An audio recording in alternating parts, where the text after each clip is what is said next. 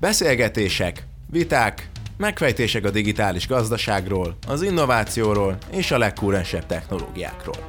Ez itt a Digital, az IVS podcast sorozata. Könnyed társalgás, fajsúlyos témák, jövedelmező gondolatok. Hallgassatok ránk! 2020. szeptember 19. Siófok. Az emberek hőkamerás kapunk keresztül érkeznek az épületbe. Mindenki fél arcát maszk takarja el. A konferencia teremben másfél méter távolságban ülünk egymástól. Ez a 2020-as Menta konferencia. Az évelején kitörő koronavírus járvány első hullámán túljutottunk, sokan digitalizációval oltották be magukat a túlélés érdekében. A nagy kríziseket és újratervezéseket követően most a 26. Menta konferencián vagyunk. Csak négy ember veszi le a maszkot, hogy a pódiumon az e-commerce és a járvány metszetéről beszéljenek. Kövesdi Áron a Roks részéről, Prauda Gergő a Mártogatós és Tüske Tamás a Videl részéről. Mindannyian alapítóként és ügyvezetőként szembesültek a járványjal. Madar Norbert, a GKI vezető tanácsadója kérdezi őket erről. Psz, figyeljünk! Jó napot kívánok! Üdvözlök titeket én is, köszönöm szépen a felvezetést. Azért még egyszer bemutatkoznék, engem Madar Norbertnek hívnak, és a GKI csoporton belül a GKI Digitál nevű kutató és tanácsadó cégnek vagyok az elkereskedelmért felelős vezető tanácsadója, és az a az a megtiszteltetésért, hogy az IVS felkért arra, hogy ezt a gyakorlatilag egyedüli e-commerce blokkot a, a két napos menta során próbáljam meg levezényelni. Olyan szempontból rendhagyó lesz, hogy, hogy nem a klasszikus értelembe vett kereskedőket fogtok itt majd az asztalnál ülve látni, hanem, hanem mind a három cég, mind a három beszélgető partnerem egy-egy szegmensét képviseli a startup világnak, amin belül nyilván az elkereskedelem egy értékesítési csatorna, és részben a Covid hívta életre, de semmiképpen sem mondhatnám, hogy kifejezetten klasszikus értelemben kereskedőkkel fogunk beszélgetni, sőt, talán ezt meg is fog kicsit cáfolni. Úgyhogy én szeretném, hogyha a Gergő mellé csatlakozna, akkor kövesd Áron is a Rokstól. Szia Áron! Illetve Tüske Tamás a Viddeltől. Üljetek fele színpadra, én is lecsücsülök ide mellettek.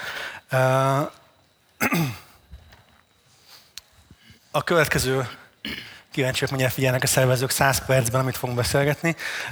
Remélhetőleg lesz időnk mindenféle fajta szemszögből körbejárni azt, hogy ez a három úriember milyen cégen dolgozott együtt a kollégáival, alapítótársaival, és milyen kihívások elé néztek a COVID kapcsán. Maga a blokk az elsődlegesen arra épülne, hogy a, ezeket a kihívásokat, amik márciusban szerintem mindennyiunkat érintették, ezeket a kihívásokat hogyan tudta lereagálni ez a három startup. Úgyhogy ez lesz a beszélgetés gerince, de óhatatlanul fontos, hogy beszéljünk kicsit a hátterükről is, úgyhogy én arra kérném az urakat, hogy kicsit járjuk körbe először is azt, hogy a Covid előtt, a koronavírus előtt, tehát akár 2019-et nézve, vagy még régebbre visszamenve, mit kell tudni akár ugye a mártogatós.hu-ról, akár a, a Roxról, vagy korábbi nevén Smartkosáról, illetve a Viddel nevű Last Mile logisztikai szereplőről, hiszen mind a három a maga nemében egy elég innovatív megoldás képvisel, amíg a mártogatós a catering szegmást, illetve a különböző B2B ellátmányok világát reformálta meg startupként, addig a, a Rox, illetve a korábbi nevén most többször majd mondani, Smart Kosár pedig az árösszehasonlítás világát hozta el az online FMCG rendelések gyakorlatába, és a Viddel pedig egy olyan logisztikai megoldás, ami, ami az utolsó mérföldet, ugye angolosan fogalmazva, gyakorlatilag a depó és a címzet végpontja közötti távolságot próbáltak kicsit megreformálni. Úgyhogy ezzel kezdenénk. Én arra kérném az urakat, hogy akkor mindenki kicsit röviden fogalmazza meg, hogy, hogy mi volt a háttér, mi volt az ötlet, mi az üzleti modell alapja, és mikor kezdtetek bele a, a dologba. És mivel Gergő az előbb beszélt, akkor fordított sorrendben mennénk. Először akkor Tomi. Sziasztok, üdvözöllek benneteket. Mm, én Tüske Tamás vagyok a Viddelnek a, az ügyvezetője. Amivel mi foglalkozunk, az, nagyon jól mondta Norbi, az utolsó kilométeres szállítást oldjuk meg. Ezt úgy csináljuk, hogy egyéni azonnal mozgósítható futárbázisunk van Budapesten belül, és olyan digitális megoldásaink vannak, amely segítségével optimalizáljuk a csomagoknak a lokációját, ezáltal képesek vagyunk egy pontos, akár percre pontos időpontot kiküldeni a címzetnek a, a, a futár érkezéséről. Emellett olyan értesítési rendszerünk van, ami tényleg azt garantálja, hogy, hogy egy csomagszállítás valóban egy élmény legyen. Beszélhetek itt akár Facebook Messenger-es értesítésről, azonnal módosítható címzett adatokról, és a futár oldalról pedig egy... Ja, futár oldalról pedig egy applikációt fejlesztettünk a futárjainknak. Ez az applikációval történik a küldemény átadása, de akár a munkaidő foglalás, vagy, a, vagy akár a, a keresetnek a, nyomon követése. És ezekkel a digitális megoldásokkal digitális megoldásokat hozzuk el a logisztikai partnereinknek. Így dolgozunk most már 2017 óta, és aztán persze nálunk is hozott változást a Covid, de szerintem ez majd egy következő kérdés lesz. Ugye. Áron? Köszöntök mindenkit, én Kövesdi Áron vagyok a Rockstól. Mi 2018-ban egy online FMCG piasztér fejlesztésébe vágtuk bele a fejszénket. Alapvetően azt a tendenciát figyeltük meg, hogy egyre többen vásárolnak az interneten keresztül FMCG termékeket, viszont elég sok probléma van még mindig a piacon, ennek több mutatója is volt. Nagyon ritkán vásárolnak az emberek, a rendszeres vásárlók is maximum havi egy alkalommal vásárolnak FMCG termékeket, illetve nagyon alacsony a visszatérő vásárlóknak az aránya. Mi ezt a problémát kezdtük el körüljárni, és azt láttuk, hogy ennek a megoldása az magában a digitális termékben rejlik. A legjobb szolgáltatást szerettük volna a digitális élményben adni. Ezt pedig egy piac téren keresztül kezdtük el megoldani, aminek az a célja, hogy az emberek a legjobb termékeket a lehető legkevesebb idő ráfordításával tudják megválogatni, összeválogatni, és össze tudják hasonlítani a különböző kereskedőknek az árait, és így mindig a legoptimálisabb helyről tudják a megrendeléseiket teljesíteni. Ugye a koronavírus előttig a szolgáltatásunk az odáig terjedt, hogy a mi felületünkön valaki összeállította a nagy bevásárló, bevásárló kosarát, és utána mi ezt továbbítottuk ahhoz a kereskedőhöz, a, aki ez ő szerette volna, és utána a logisztikai részét azt a kereskedő oldotta meg. Köszönöm. Mi... És akkor Gergő még egyszer, uh-huh. röviden. Igen, én most röviden, hogy egészséges kéteringgel foglalkoztunk Covid előtt kizárólag, és ebbe behoztunk egy olyan újítást, hogy az ilyen szendvics és saláta ebédeket váltottuk ki mártogatós ételekkel és különböző finomságokkal, nagyon jól tudjuk kezelni a különböző allergiákat, és ami addig nem volt szokásos, hogy akár egy százfős rendezvényre is néhány kattintással megoldottuk azt, hogy olyan úgy hívjuk, hogy bekészítést lehessen rendelni akár egy konferenciára, amihez nincs előtte 600 e-mailváltás és, és különböző egyeztetések, hanem ezt néhány kattintásra attól függetlenül, hogy hány lisztérzékeny van, vagy hány vegán van éppen az adott csapatban, ezt így könnyen át tudjuk vinni. Úgyhogy ez volt igazából a Covid előtti fő csapás irány. És akkor elkezdtünk a márciushoz, illetve hát nyilván maga a járvány már jóval hamarabb látható volt, és azt gondolom, hogy ti is próbáltatok már készülni rá. Mi volt az a pont, amikor, amikor felismertétek, hogy, hogy itt, itt igenis az üzleti modellt is fenyegető változások előtt álltok, ami miatt érdemes reagálni? Akkor visszafele haladva, Gergő, bocsánat. Szóval Nekem a, a feleségem tekintete volt ö, először ez a... A női a, szemek. Igen, és az ő, ő kérdése, hogy akkor hogy lesz így a mártogatóssal ezentúl. Ez mikor a tehető egyébként ez a... Ez felismerés? március 6-a volt. Aha, tehát még a hivatalos magyarországi Ez még az előtt volt, igen. Előtti. Igen, igen, igen, igen, igen. Amikor Aha. már mi is ö, ö, többet beszéltünk róla, de amikor így mélyebben beleástunk, az konkrétan egyébként tehát tényleg a feleségemmel volt, amikor mélyebben így beleástuk ebbe magunkat, akkor azért így láttuk, hogy ennek a, a vödörnek így üres az alja. Tehát, hogy nekem ez egészen konkrétan így dátumhoz kapcsolódik. Mikor márciusban beszéltek erről, akkor mit gondoltatok, mi lesz ennek a vége, mikor fog? Tehát nyárra terveztetek már visszarendeződést, vagy, vagy akár biztatok az őszben? Így most Ö... szeptember végén nézve a kérdést, ugye visszafele már sokkal okosabb az ember, de hogy Hogy a akkor szezont? pontosan ezt ö, ö, hogy volt, azt nem tudom megmondani, de azt tudom, hogy mire, ö, mire mostanra elértünk, most már van egy olyan ö, egy olyan gondolkodásmódom ezzel kapcsolatban, hogy, hogy úgy tudok a, bizonytalanságra készülni, mert ugye is akkor is egy bizonytalanságot vártunk, és körülbelül most is egy bizonytalanságot várunk.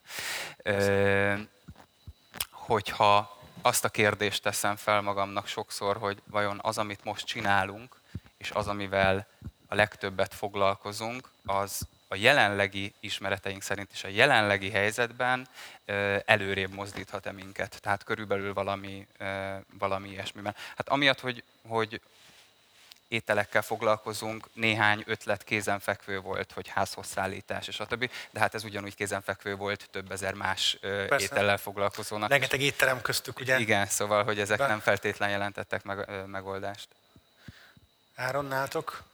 Nálunk az első jelek azok február végén voltak megfigyelhetők, amikor a marketingesek jelezték, hogy a különböző rendszerek, amiket használunk, ott a élelmiszerházhoz szállítás és a többi kulcs szavakra nagyon megugrott a, a keresés, megugrottak ezzel együtt a hirdetési költségek is, hiszen ugye a rendszer figyeli azt, hogy nagyjából mi, mi az érdeklődés az adott téma iránt, és ugye az egyik legjobb receptora volt a koronavírusnak az, hogy hogyan teltek be a nagykereskedőknek a szállítási ablakai, tehát hogy az jóval azelőtt jelezte, hogy itt, itt valami változás lesz a, a piacon, meg az emberek gondolkodásában, mint ahogy ténylegesen az első beteg beérkezett volna Magyarországra elkezdődött a betározási időszaka, és nyilván az a modell, amiben ti dolgoztok, az feltételezem az elején még ennek haszonélvezve volt, hiszen megnövekedhetett a kereslet az oldalon, a látogatók száma is magasabb volt, de azt mondta, ha meg már betelnek az időablakok, akkor nincs olyan értelmesen árat összehasonlítva igen. Örültek a vásárlók, hogyha volt WC papír, meg,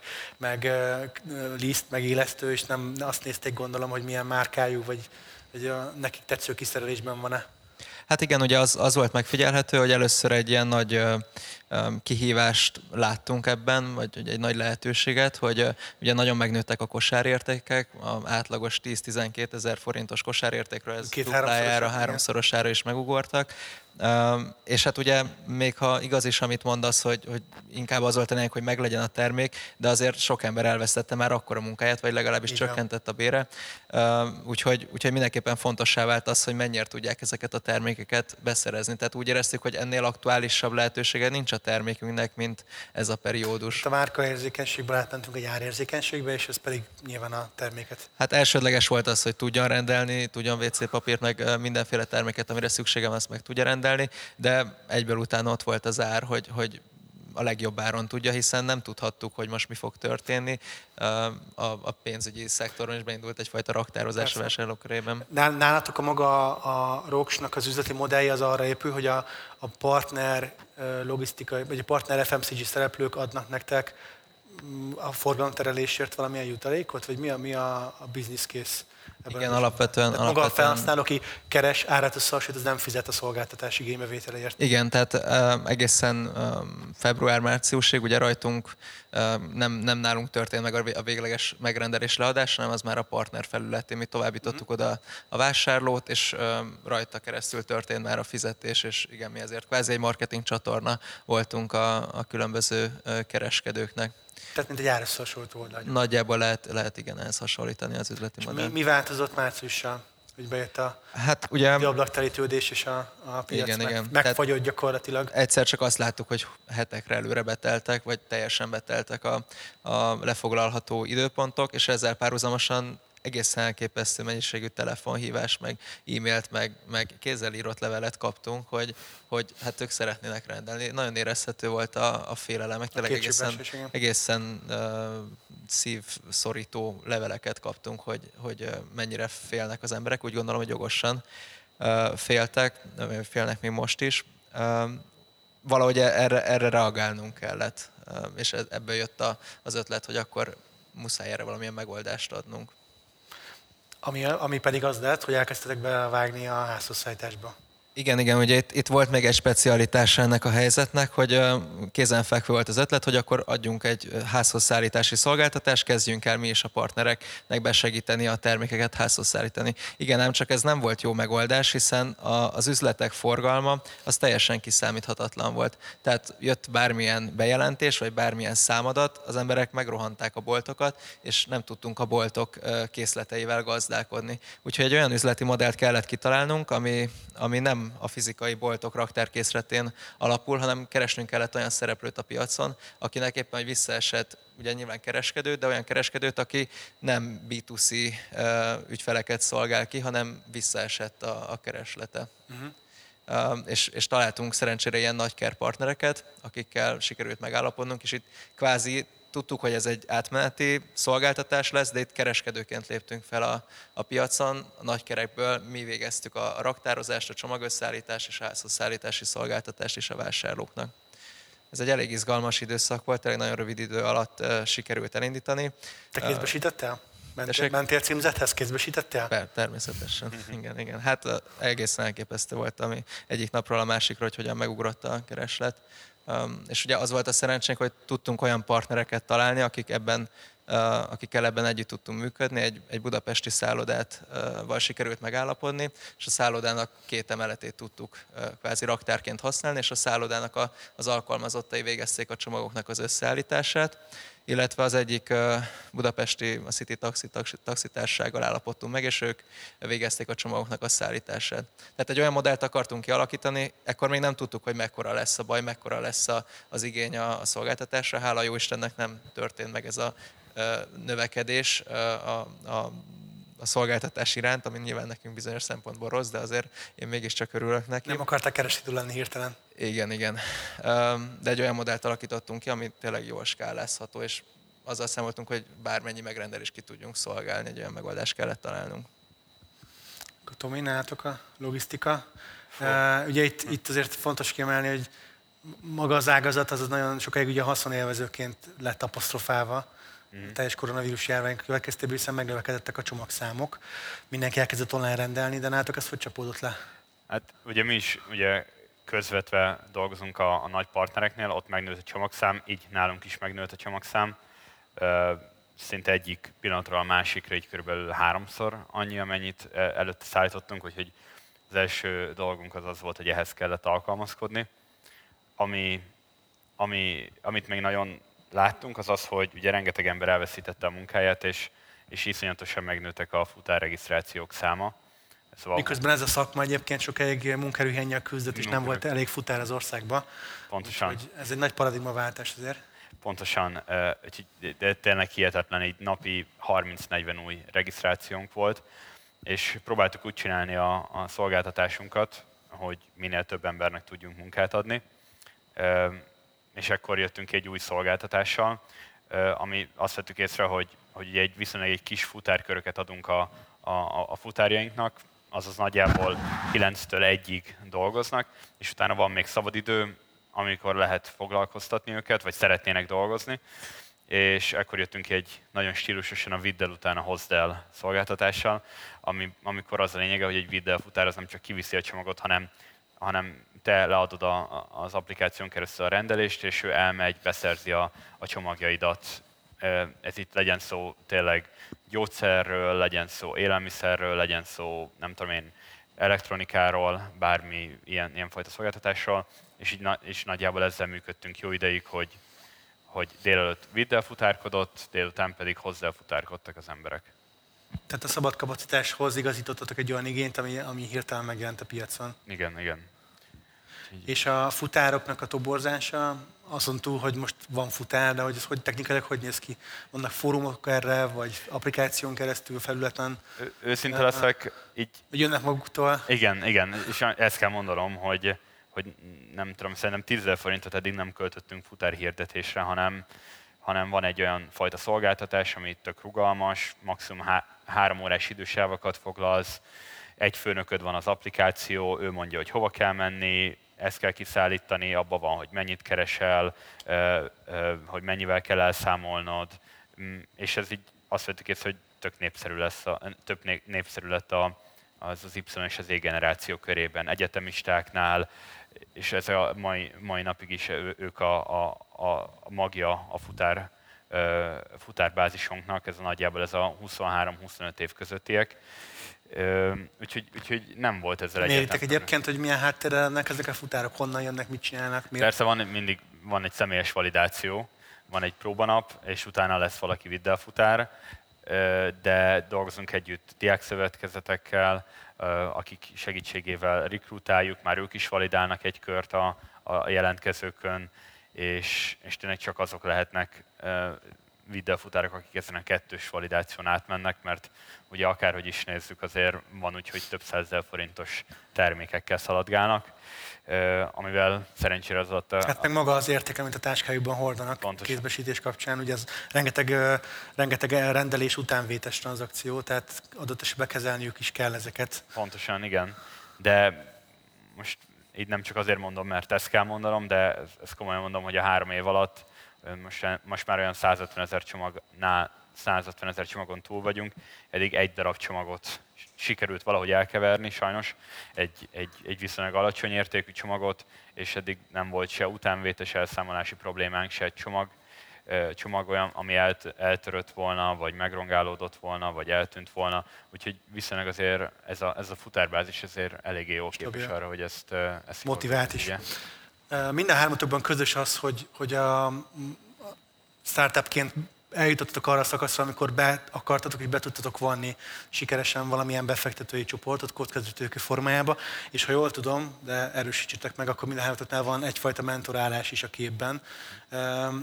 Ugye az, az, hogy a koronavírus milyen reakciót szült, azt már nagyjából kiveséztük, viszont nagyon érdekelne, hogy ebben milyen szerepet láttok, tulajdonítotok annak, hogy ti magatok milyen vállalkozói kultúrából jöttök, milyen támogatást kaptatok adott esetben, ha kaptatok a mentoraitoktól, mennyire számít az, hogy, hogy legyen mögöttetek egy ilyen jellegű háttér azokban a reakciókban, mint egy, akár egy későbbi gazdasági recesszió, vagy adott esetben nyilván egy ilyen sokadik hullám tud eredményezni.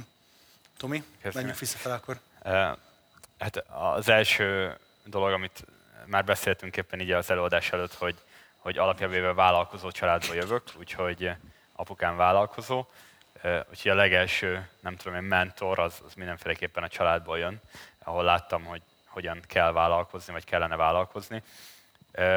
Igen, mi a, az MFP-nek az egyik tőke alapjától, a High Ventures-től kaptunk befektetést, és, és effektív tanácsadást is jelenleg egy, egy van, van most egy, egy kihelyezett mentorunk, egy, egy, Molnár Robertnek hívják, egy viszonylag nem olyan régóta dolgozunk együtt, nagyjából egy fél éve dolgozunk együtt velem, egy, igazából őt azt mondom, hogy nagyjából ilyen piaci alapon le, le, jelöl, jelölték ki hozzánk, és, és, és így dolgozunk együtt.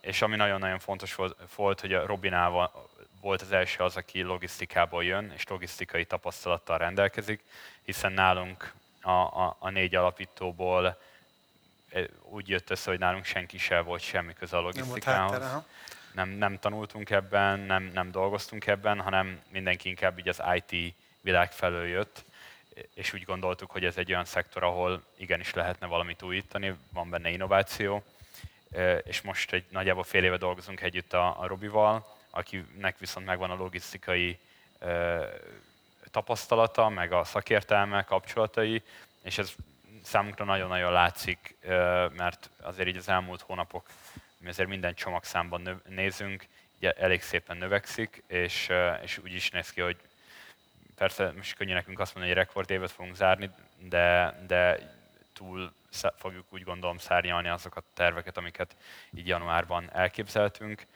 és, és ezért így Robi az nagyon sokat segített benne, hogy segít benne. Három. Mi szerepeltünk még tavaly a Cápák között műsorban, és azon keresztül ö, csatlakozott hozzám Balog Levente, illetve Balog Péter mentorként, ö, és mind a kettőjükkel elég jó az együttműködés. Benne voltak a döntésben, hogy vágjatok bele a kiszállításba? Vagy, hát vagy... Főleg, főleg Péter, igen, igen, tehát vele átbeszéltük a, a lehetőségeinket, hogy mi, hogyan kéne szerint erre reagálni, és ő alapvetően támogatott, már csak azért is már sokat lehet belőle tanulni. Tehát, hogy mi ebben nem úgy vágtunk bele, hogy ez lesz az új üzleti modell, hanem tudtuk, hogy ez egy, egy átmeneti időszak, amiből sokat tudunk tanulni, illetve sok olyan vásárlót el tudunk érni, akit egyébként nem biztos, hogy elérnénk.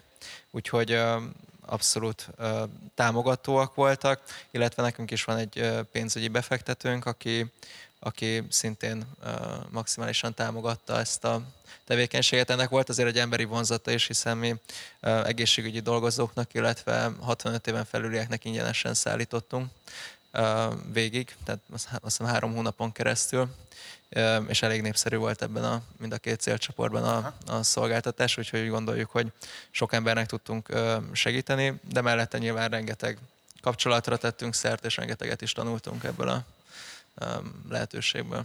Köszönöm. Gergő, nálatok?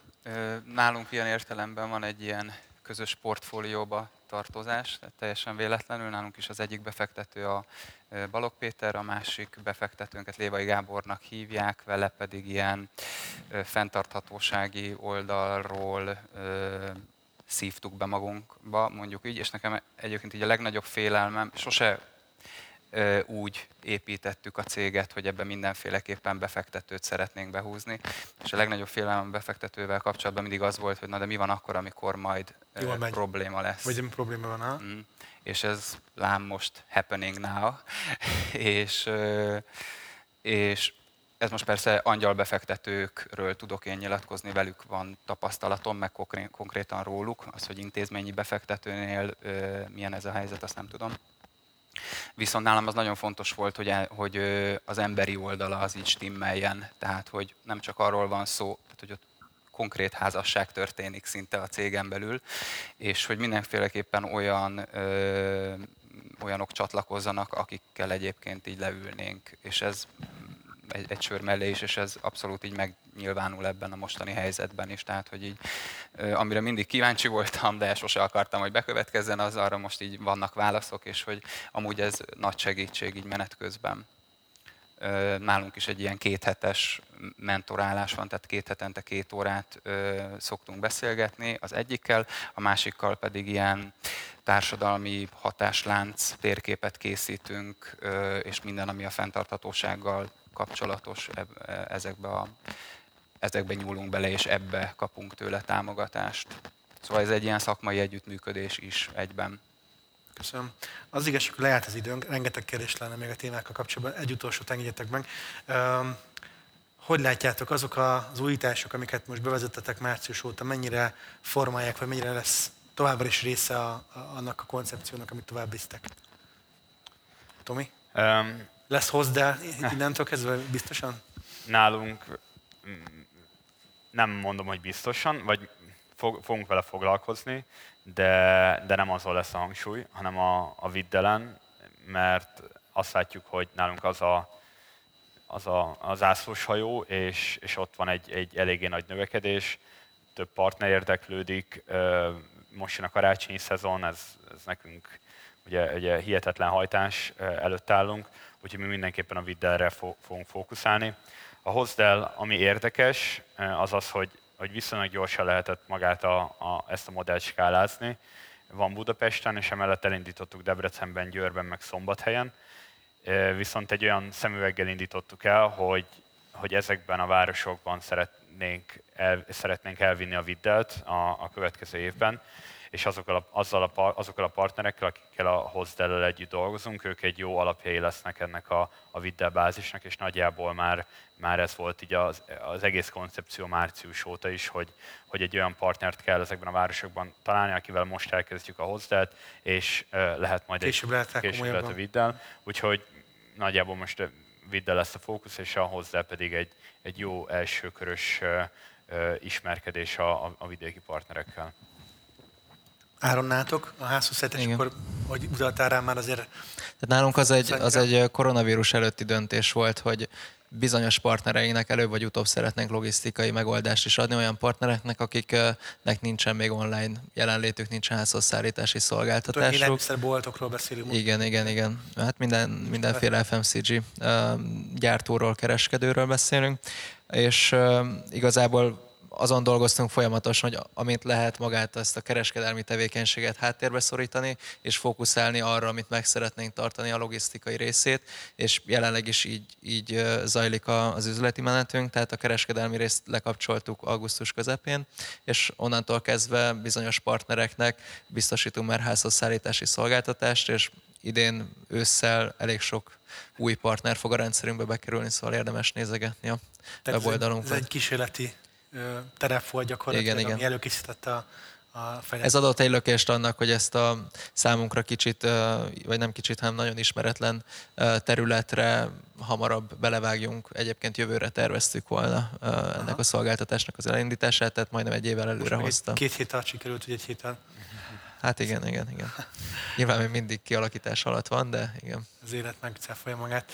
És akkor végezetül nál Gergő, Nálunk, ami a Covid alatt felfutott, az az, hogy ezeknek a szétszakított csapatoknak olyan közösségi élményt adunk, ami egy időben történik, és egyszerre szállítunk akár mondjuk több száz helyszínre is. Tehát valójában egy hasonló vállalati szolgáltatás, mint ami a catering volt, csak jelenleg nem egy helyszínen, hanem akár több tíz vagy több száz hely, helyszínen zajlik egyszerre. Ezt mindenképpen megtartjuk legalábbis addig, amíg én azt tippelem, hogy ez hosszú távon is így, ez egy létező és valid dolog lehet, tehát hogy ebbe az irányba megyünk.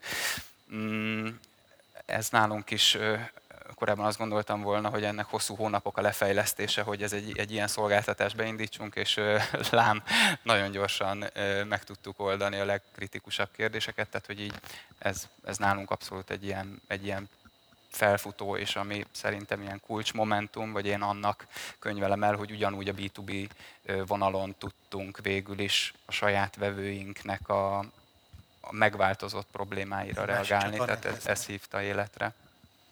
Na hát én nagyon szépen köszönöm, hogy, hogy velünk voltatok. Reméljük azért voltak izgalmas, érdekes információk, és akkor, ha minden igaz, akkor ebédidő jön, úgyhogy mindenkinek jó étvágyat. És akkor most vissza a jövőbe. 2020. november online tér.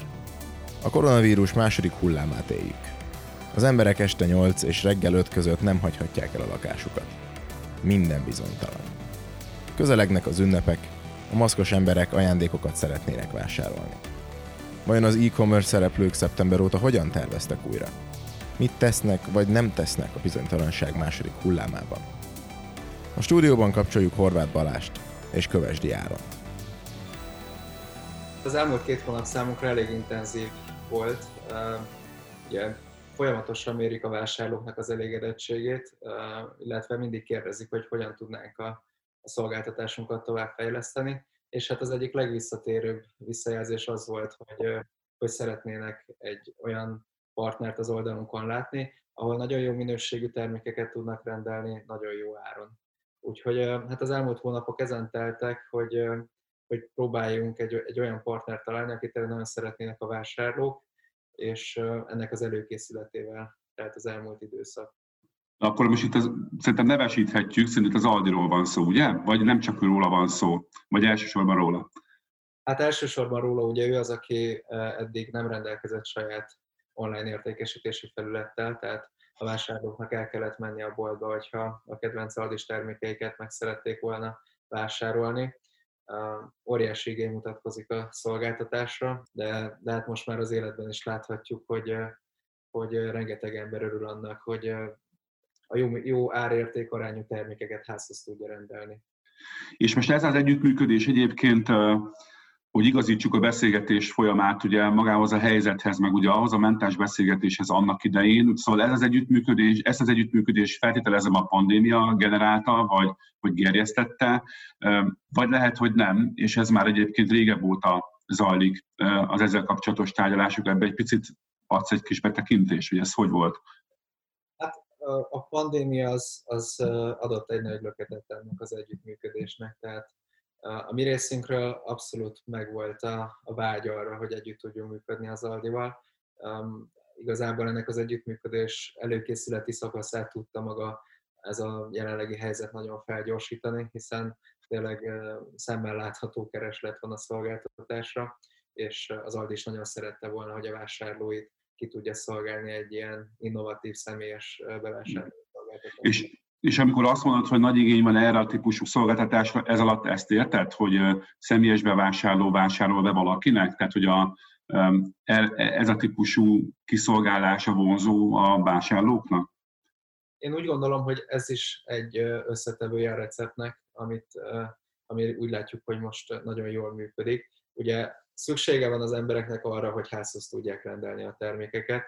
Most ugye két fő célcsoport van, aki, aki ezt a szolgáltatást igénybe veszi. Az egyik az, aki a vírus miatt otthon maradásra kényszerül, nem egészségügyi vagy bármilyen egyéb okokból nem szeretne elmenni a boltokba. A másik nagy csoport pedig az, akinek nem, hogy kevesebb munkája lett a vírus miatt, hanem sokkal több. Mm. Ugye látjuk azt, hogy nagyon sok cég úgy racionalizálja a működését, hogy elbocsát bizonyos munkavállalókat, de ezzel sok esetben a munka nem csökken, hanem éppen ugye a megmaradt munkavállalóknak jelentősen nő, plusz ugye az otthonról dolgozás, illetve egyéb terhek mellett nagyon nagy segítséget jelent az, hogy legalább a bevásárlással nem kell foglalkozni az ember. Mm. És hogyha már a racionalizálás szóba hoztad, neked, nálatok milyen racionalizálásra volt szükség? Ha jól értem, meg jól éreztem, megnövekedett a, a nyomás, meg nyilván a munkamennyiség így a, ezzel a projekttel, és feltételezem, hogy ez újakat fog hozni, majd erről is beszélünk egy kicsit később.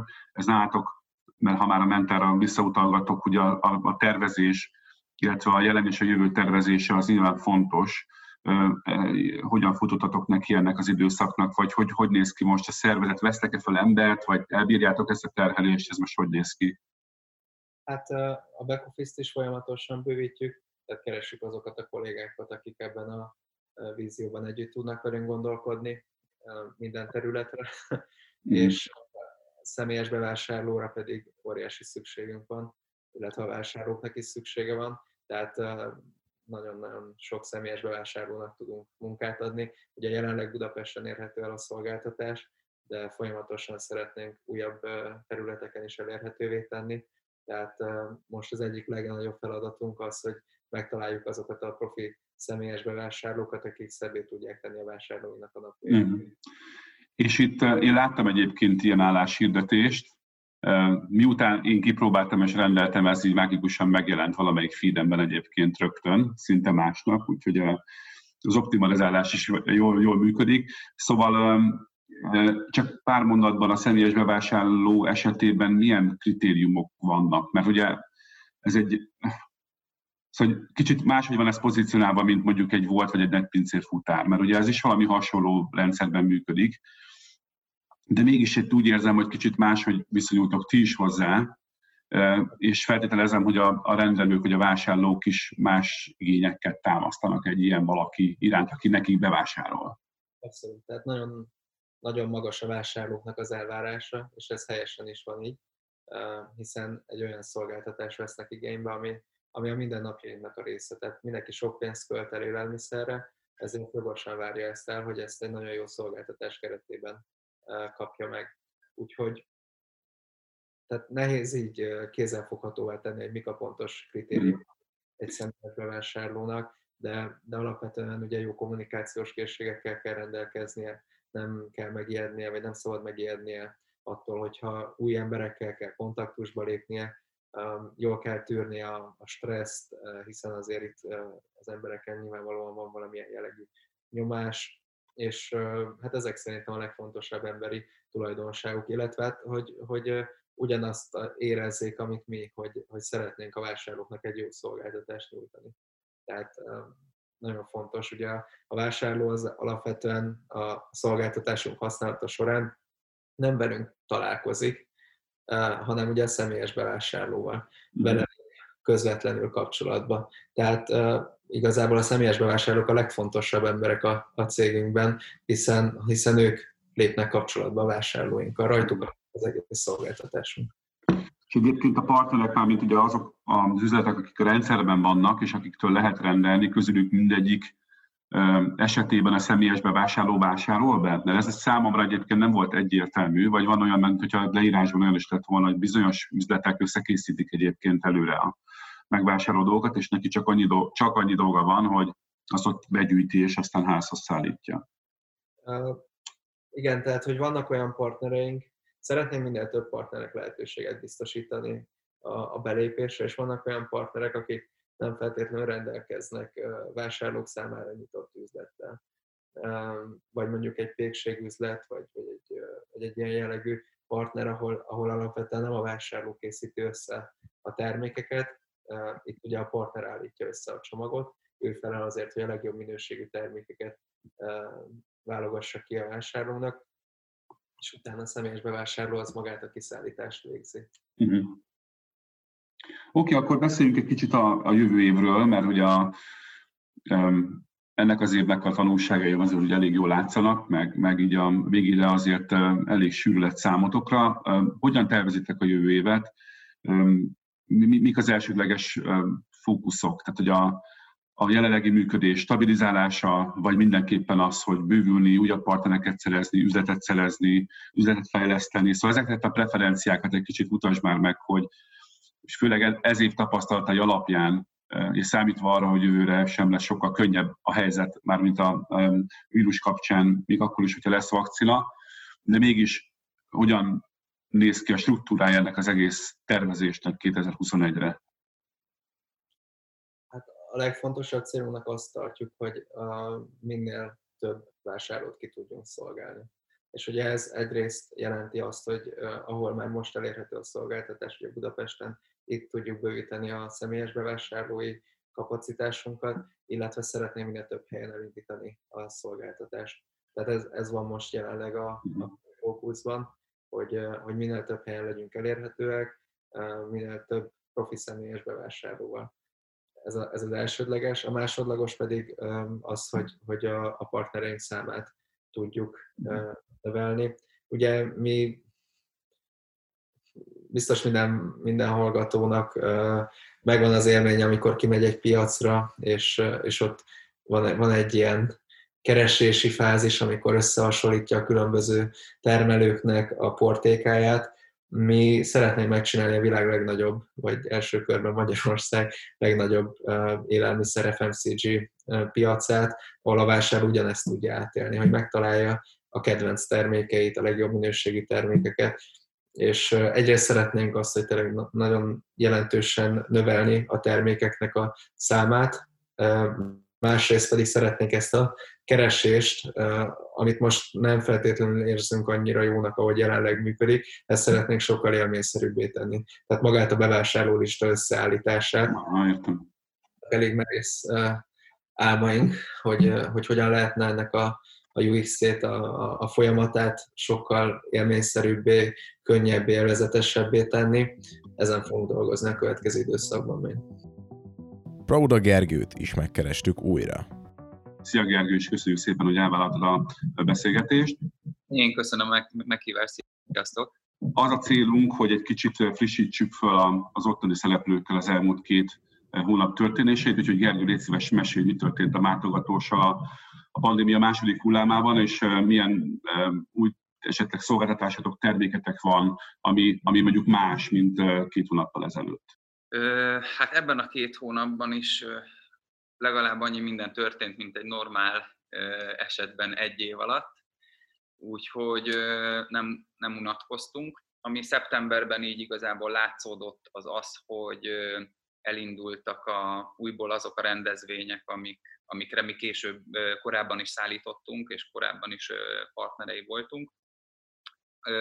Aztán ez szeptember végén újra elkezdett visszaesni, de hogy mi ezzel azért már úgy voltunk, hogy nem erre alapozzuk a jövőnket. Tehát nagyon örültünk neki, de ugye mi már korábban elkezdtünk egy olyan koncepción dolgozni, ami csúnya szóval élve vírusálló, és az egésznek a lényege végül is az, hogy, hogy egy olyan ilyen céges box vagy vállalati box küldési lehetőséget dolgoztunk ki, amiben a, a cég az ő munkavállalóinak tud ezzel kedveskedni, úgy, hogy közben túl nagy szervezési munkája nincs benne, és minden dolgozó teljesen egyedi boxot tud kapni, és ezekhez egy külön online felületet is adunk minden megrendelőnek. Úgyhogy mi ezen a koncepción dolgoztunk, és ennek a kampányán, meg ennek a megismertetésén, mert azért ez egy olyan szolgáltatás, ami így nem létezett a Covid előtt, szóval, hogy erről azért kicsit így edukálni is kell a, a, a közönséget, hogy ez egy, hogy, hogy működik, mi ez, hogy kapja meg mind a száz címzet ugyanabban a, ugyanazon az idősávban, ugyanazon a napon ezeket a boxokat, akár országosan is, és hogy, és hogy valójában ugye egy olyan mm, problémával áll szemben így most a HR, ami így erőteljesen látszik kibontakozódni, hogy, hogy az, hogy itt tömegesen home office-ba kényszerültek olyan dolgozók, akik korábban nem, meg olyan cégek, ez, ez egy szült egy olyan problémát, hogy, hogy a közösségi érzetet így egyre nehezebb fenntartani. Pontosabban keresik annak a módját, hogy hogyan lehet itt továbbra is ezt egy csapatként gondolkodni, hogyan lehet ezt erősíteni a fejekben, hogyan lehet közösségi dolgokat csinálni, és hogy így mi pedig a hónapok alatt így, így felépítettük, illetve rájöttünk mi is arra, hogy ez a szolgáltatás valójában erre jó. A kezdeti kommunikációnk még tavasz környékén nem erről szólt, mi se gondoltuk, hogy pontosan ez erre lesz jó, de aztán így valahogy így megtalálta a zsák a foltját, és, és rájöttünk, hogy mi az, a, mi az a valódi probléma, amire egyébként ez tényleg egy jó megoldást adhat. Úgyhogy szeptember végén, október elején ezzel a kampányjal foglalkoztunk, és, és utána indult meg, aztán pedig hála Istennek úgy megrohamoztak minket, hogy le is állítottuk átmenetileg ezt a kampányt, mert ugye nálunk azért a létszám is lecsökkent, és hirtelen ebben fel kellett skálázódni, ez futár oldalról is, meg termelés oldalról is, ez egy nagy kihívás. Most a második kérdés is felteszem, de nem kell reagálnod, csak azért, hogy a Máténak könnyű legyen vágni. Jó. A második kérdésem pedig akkor az lenne, hogy hogy az év végi egyébként hagyományos hajtással, a rendelések felfutásával kell számolnotok, más most a dinamika, ez, ez a home office dolog ki fogja még tartani az év végére, vagy esetleg máshogy fog alakulni, hogyan tervezitek? A karácsonyi, meg az évvégi céges bulik és ilyen formában valósulnak meg. Szóval nyilván ehhez így Egyfelől mi is ö, kitaláltunk még rá külön karácsonyi ö, boxokat is, másfelől pedig ö, ki lehet egészíteni borokkal, pesgőkkel, tehát meg ö, ilyen karácsonyi süteményekkel, tehát le, lehet egy ilyen ünnepi hangulatot kölcsönözni neki, meg ízeket. Úgyhogy ezeket bevezettük, de hát abszolút erre erre fókuszálunk, és ez az, amire most jelenleg így van kereslet. Illetve még van egy vonal, amit most fogunk kicsit jobban kibontani, az pedig az, hogy sok cégnél ugye voltak gyümölcsnapok, meg közös reggelik és hasonlók, amíg még ugye az irodában voltak, és hogy ezekre már van egy pár feliratkozó cégünk, tehát akik azt mondják, hogy ők két heti vagy három heti rendszerességgel szeretnék ezeket a boxokat küldeni a kollégáiknak, de úgy, hogy nekik ezzel így ne legyen igazából ilyen szervezési bonyodalmuk, meg, meg problémájuk, hogy most ki mit kér, ki mit kap, ki van épp szabadságon, vagy, vagy nincs otthon, vagy máshol lakik. És ezért ezt azt csináljuk, hogy miután beregisztráltunk mindenkit, és elindul egy ütemezés, hogy két hetente kapnak egy boxot, ezt van is lehetőségük menet közben módosítani, de ezt már mindenki magának intézi. Akár módosíthatja azt is, hogy egy új szállítási címre kéri, vagy módosíthat a tartalmán is a kereteken belül. Szóval, hogy ez egy ezt még egy ilyen kiugrási lehetőségnek látjuk, és erre van is már néhány feliratkozónk, anélkül, hogy mi ezt így különösebben így erőltetnénk.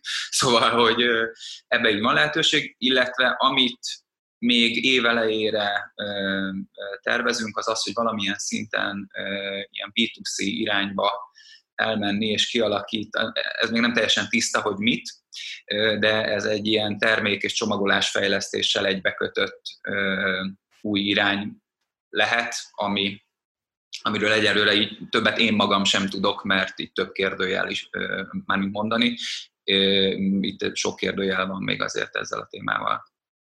A hagyományos bevételeitek az, hogy, hogy az nulla abban arra utalsz, vagy az arra utalsz, hogy az a klasszikus rendezvényes Igen. dolog az nincs. Igen, így van, tehát mondjuk azok a fajta ö, rendezvények, mi régen azt mondtuk, hogy mi olyan rendezvényekkel foglalkozunk, ahol van legalább tíz ember. Na hát e, ez gyakorlatilag ez most teljesen nulla, tehát egy ilyen nincsen. Van ugyan néhány ilyen lakossági oldalról történő megrendelés, de azok is mondjuk 5 vagy maximum 10 fős csomagokról szólnak, és nálunk ez sose volt annyira jelentős, tehát hogy létezik ez a vonal, de ez sose volt annyira erősebben a, az elérésünk, meg, meg így a rendszerünk sem ezt be kell vallani, mert, mert, mert egy egy lakossági felhasználó nem feltétlen ahhoz van hozzászokva, hogy ő, ő két meg három nappal korábban rendelgessen egy ötfős csomagot. Nálunk mi viszont amiatt, hogy üzleti felhasználókra és nagyobb mennyiségekre ö, alakítottuk ki a koncepciót, így muszáj volt ezt a rendszert bevezetni. Szóval, hogy így igen, visszatérve a kérdésre, azok a fajta rendezvények, azok nincsenek, irodai bekészítések, konferenciák, semmi. Ezt Akkor most a, a, a harmadik blokkhoz érkeztünk, ami arról szól, hogy, hogy mi lesz 2021-ben, ami, amire tudom, hogy nagyon nehéz válaszolni, de most nyilván amiket elmondtál, azokat a fókuszokat esetleg tovább viszitek, vagy, vagy az, amiről itt utaltál, ezt fejlesztitek tovább. Tehát hogyan futtok neki ennek az évnek, hogyan tudtok ide tervezni, hogyan tudjátok megálmodni azt a jövőt, amit gyakorlatilag senki nem lát? Aha, hát úgy, hogy több forgatókönyvben gondolkodunk, ilyen mondjuk úgy, hogy rossz, rosszabb és még rosszabb, ami a, ami a Covid helyzetet illeti, és persze bízva abban, hogy, hogy azért ez alapvetően egy jobb irányba tolódik majd el, akár már hónapokon belül, de ami, ami nagyon biztató a mi esetünkben, hogy amennyire megviselt minket az első hullámnak a korlátozó intézkedései, és, és padlóra vágott. Ez a fél év, vagy nem tudom hány hónap telt el azóta, ez elég volt arra, hogy a, amikor a második hullámnak most valójában a szigorúbb korlátozó intézkedései, csak maximum egy kicsit mindenki már lazábban, vagy máshogy, vagy már rutinosabban van ebben a helyzetben. Tehát, hogy de valójában ugye szigorúbb a helyzet most, meg az intézkedések, tehát hogy ez, ezt mi már nem éreztük meg. És ez, ez nagyon jó érzés volt most, hogy amikor meghallgattuk a híreket, akkor mi azt mondtuk, hogy jó, hát akkor mi most csináljuk tovább azt, amit eddig most csináltunk, és működik, úgyhogy azt, a, azt tippeljük, hogy még a legrosszabb forgatókönyvben sincs arról szó, hogy nekünk most gyökeresen hozzá kell újra nyúlni például ehhez a boxos rendszerhez, tehát hogy már nem nagyon lehet annyira lekorlátozni ezt a szolgáltatást, hogy ez ne tudjon, ez ne tudjon életben maradni. Azt nagyon jól mondott, hogy, hogy nagyon nehéz meg, megmondani azt, hogy mi, mi az, amire lehet készülni.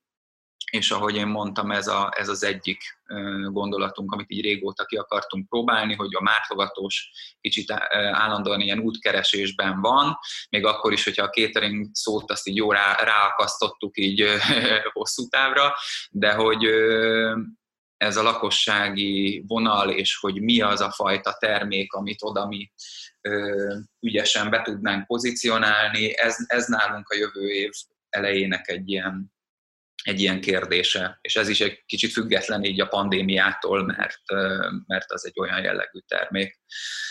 Szóval, hogy mi ebben, ebben gondolkodunk, és az, hogy, hogy, hogy hogyan lehet erre tervezni, az, az, az tényleg az, hogy így vázlatosan, tehát hogy ezek nem ilyen mélyreható éves tervezések nyilván, hanem egyszerűen vázlatosan egy jó és egy rossz forgatókönyv mentén mm, gondolkodunk. Végül, de nem utolsó sorban Tüske Tamást is kapcsoljuk, akit kifagadtunk arról, hogy mi történt velük az elmúlt hónapokban, és mire számítanak a karácsonyi időszakban. Hát, hogy mi történt ebben a, a közel két hónapban, hát az, az biztos, hogy kevesebbet aludtunk, mint amennyit, eh, amennyit kellett volna, vagy amit szere, amennyit legalábbis szerettünk volna, az biztos. Nagyon-nagyon-nagyon sok minden őszintén, és már a mentán is beszéltem, hogy nekünk azért így eléggé megnőtt a csomag szám. Igazából olyan, olyan magaslatokban vagyunk, amit, amit biztos, hogy nem mertem volna gondolni pár hón, vagy hát inkább azt mondom, hogy évelején.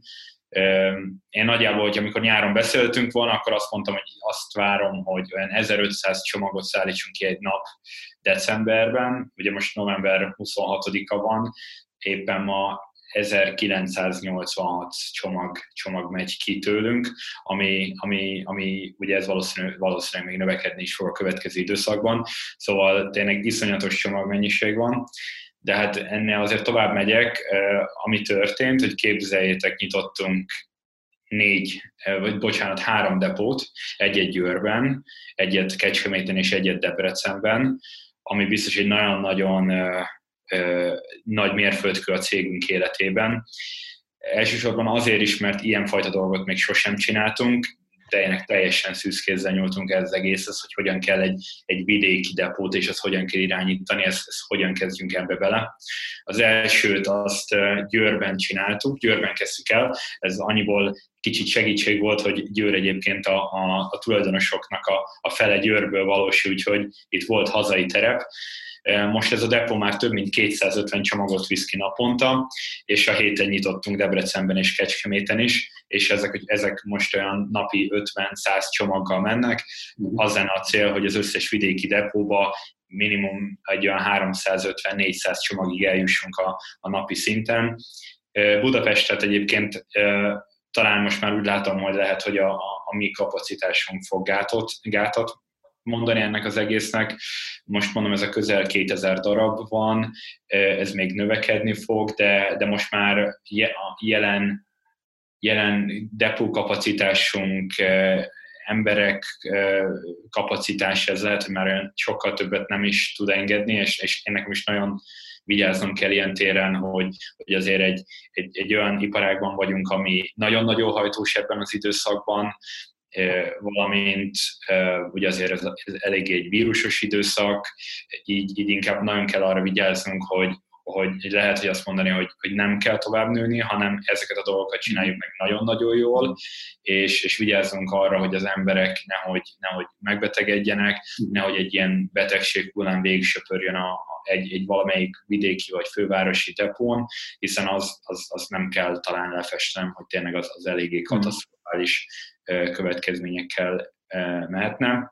Egyébként, bocsánat, hogy szabadba a, ezek a depók, csak hogy értsük, a, egyfajta logisztikai bázisközpontot jelent a, a csomagok szervezésében, kiszállításában, vagy ezt hogy kell elképzelni, oda lepakolódnak, a, nyilván az ottani csomagok nem akarom helyetted elmondani, de én erre következtetnék. Igen, igen, lehet, hogy nem voltam egyértelmű, de lehet, hogy azért, mert naponta 150-szer elmondom ezt a szót. Azért, mert igen, nálunk úgy történik, hogy vannak külsős partnerek, ezekkel a külsős partnereknek a csomagjai érkeznek a mi depónkba. Ezeket egy saját mobil applikációval, egy általunk fejlesztett mobil applikációval, a saját fejlesztésű rendszerünkbe érkeztetjük.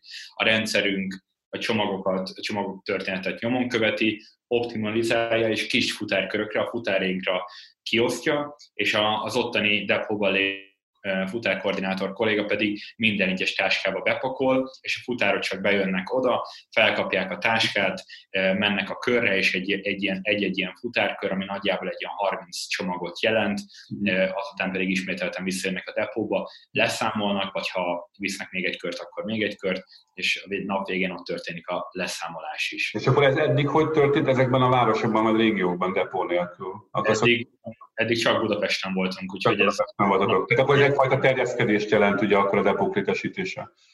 Értem. Pontosan. Akkor ez bizonyos választ is ad a kérdésemre, hogy a, hogy a, a, a és akkor légy erősítsd meg, hogy a csomagok számának a növekedése az összefüggésben van-e a járvány helyzettel egyébként, vagy egyébként is ez egyfajta olyan szezonális felfutás, ami így is úgy is megtörtént volna, hogy ezt hogy látod? Igen, hát egy, egy biztos um, körképet erről az egész helyzetről valamilyen szinten látok, de biztos vannak nálam, olyan, nálam okosabb vagy jobban olyan, olyan emberek, akik jobban rálátnak erre a témára. Én én azt látom, hogy, hogy abszolút van egy olyan fajta növekedés, meg egyébként az iparágban lévő kollégáktól azt hallom, hogy, hogy soha nem látott csomagáradat van például a héten, ugye már múlt héten elkezdődtek a Black Friday akciók, ez látszik az, hogy, hogy az emberek egyre többet rendelnek online, látszik az, hogy, hogy az első hullám azt a következtetést hozta, ami szerintem a mentán is annól elmondtam, hogy, hogy lehet, hogy valaki életében még nem rendelt online, most elkezdett online rendelni, és akkor már a mostani Black Friday-es időszakban is online, online rendel, úgyhogy ez abszolút látszik tényleg hatalm, olyan mennyiségű csomag van, amit, amit szerintem egy logisztikai cég sem mert, vagy a 2019 év végén összeállított üzleti tervben biztos, hogy nem szerepel az egyéves előrejelzésben. Ami látszik, hogy, hogy megnő a, a, a kártyás fizetéseknek az aránya, főleg a fővárosban, ezt, ezt vidéken annyira nem, nem látom én meg, és amit még fontos, amit talán még elmondhatom, hogy változás történt nálunk, az pedig az, hogy, hogy mi is azért a lehető legjobban próbáljuk éle, vagy frissíteni a rendszerünket, mindig egy újabb funkcionalitásokkal jövünk ki, és ennek következtében talán az olyan fajta frissítések, amik, amik, amik a címzetnek is, az az ügyfélnek is láthatóak, az az, hogy, hogy, hogy most, hogy optimalizáljuk az útvonalat, egy pontos időablakot kiküldünk neked vagy e-mailen, vagy SMS-en, attól függ, melyik elérhetőséget, vagy melyiket preferálod jobban, mi van meg, milyen, adatot, milyen adat áll számunkra rendelkezésre, és ebből, vagy egy SMS érkezik neked, te közvetlenül tudsz a futárral, az futár applikációjába vele kommunikálni, azaz meg tudod írni, hogy ne arra, hogy rossz a telefonszám, vagy a 16, 17-es kapucsengő, valamint a, a, a csomagszállítás végeztével pedig ugyanezen linken tudod értékelni a futárjainkat, és így egy, egy nagyon jó visszajelzést tudunk azzal kapcsolatban kapni, hogy az nálunk dolgozó futárok azok, azok milyen minőségben végzik a, végzik a munkát, és tényleg arra, arra törekszünk a lehető legjobban. Ebben a nagyon-nagyon hajtós időszakban is, hogy, hogy a lehető legnagyobb ügyfélélményt hagyjuk a, a címzetteknek. Ez azért, hogy el tudod képzelni meg, ahogy talán elmondtam, hogy ez, ez nagyon sok esetben azért egy eléggé nagy kihívás számunkra, 2021-ben mire számítotok, azt, azt légy szíves tedd meg, milyen terveitek vannak, esetleg mennyire tudtok egyáltalán tervezni persze, esetleg milyen módszerrel teszitek ezt, az nyilván mindenkinek szerintem egy jó tanulság, meg info lehet, hogy ezt hogyan csináljátok ti. Uh-huh. Um, én azt szeretném, hogyha jövő ilyenkor felhívsz, akkor azt tudja mondani, hogy, hogy egész Budapesten, valamint e, egy 10-12 megyeszékhelyen szállítunk, vagyis e, e, találkozhatnak az emberek viddelfutárokkal.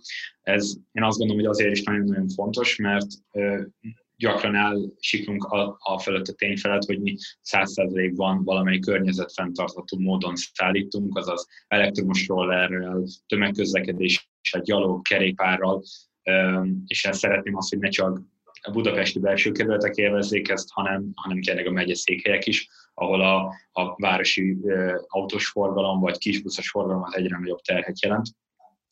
Úgyhogy egyik oldalról ezt szeretném, a másik oldalról pedig um, um, azt szeretném, hogy ebben az időszakban tényleg egy olyan szolgáltatást tudjunk nyújtani, amelyre minden partnerünk minden partnerünket kielégítjük vele, valamint nem tudom, egy kicsit talán büszkélést tesszük, hogy egy ilyen fajta szolgáltatást tudunk nyújtani, és én nagyon-nagyon szeretném, hogy ez a fajta szolgáltatás feltűnjön a piacon jelenlévő kettő-három másik olyan szolgáltatónak, olyan logisztikai cégnek, akivel még nem dolgozunk együtt, és, és, és azt mondják mondjuk jövő tavasszal, hogy, hogy tényleg megéri azt, hogy ezzel a startuppal leüljünk egyet beszélni, nézzük meg az ő rendszerüket, nézzük meg, hogy milyen applikációt csináltak ezek a srácok. Ennek én nagyon-nagyon örülnék, hogy erre lenne lehetőség. Ez egy kicsit olyan, amire, amire, amire, amire, amire mi egy alapozunk, hogy, hogyha most ezerrel dolgozunk, és, és kiadjuk a szívünket, lelkünket, akkor, akkor erre lesz lehetőségünk egy olyan számot mutatni, hogy